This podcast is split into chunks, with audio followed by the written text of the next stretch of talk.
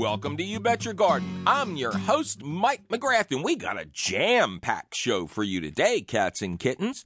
When we get to the question of the week, we're going to handle two common household pests we get a lot of complaints about the little moths that eat holes in your sweaters and other woolens, and those nasty pantry moths that keep trying to eat your Froot Loops before you can get to them. We're also going to talk to author Andrea Wulf about her new book, The Brother Gardeners, about the origins of gardening in America. It's a fascinating story. Well, that's a lot to get done. We better hop right to your fabulous phone calls at 1 888 346 9499. Eleni, welcome to You Bet Your Garden. Hi, Mike. Hello. Uh, and am I getting that right? Is it Eleni? You are getting it right. It is Eleni. Okay, very good. And where are you, may I ask? Um, in California, in the Bay Area. Oh, okay, very good. Very nice to hear from you. What can we do for you? I want to plant some fruit trees in my yard, which um, has been an organic uh, yard for probably as, since the house was built in 1945.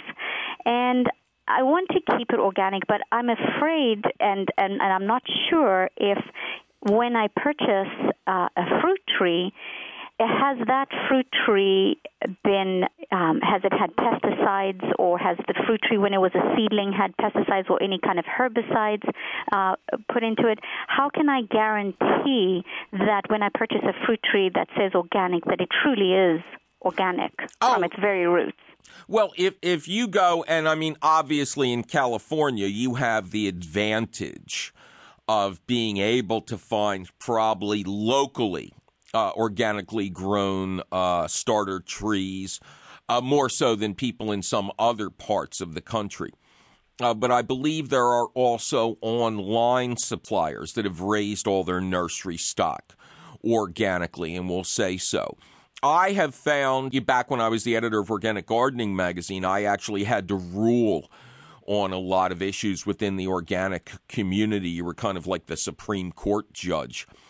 And uh, I found very little to zero fraud in terms of people claiming that plants had been organically raised that had not been. I, for instance, I cannot think of a single instance where that occurred. Generally, if somebody is dedicated to raising plants organically, they're really doing it to raise plants organically, not for the extra money you can get uh, for those kind of plants. And by the way, I mean, if this landscape has, has been organic since 1945, uh, you know, congratulations. You'd be second only to the Rodales, who were organic from 1942. I mean, you know, you go into the Hall of Fame right after them. But even if you get a quote conventionally grown fruit tree that's two or three years old, I mean, probably the only thing that would have happened to that tree up, up to that point is to be exposed to some chemical fertilizers. So it's not like you'd be bringing a plutonium fuel rod into the garden. What I always tell people is it's great to buy organic seed if you can find it. It's great to buy organically grown plants if you can find them. But if you can't, bring it home and just grow it organically from then on.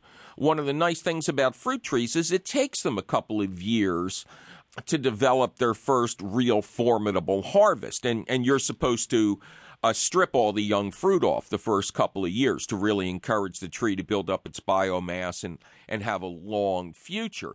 So even if there were some chemical fertilizers running through.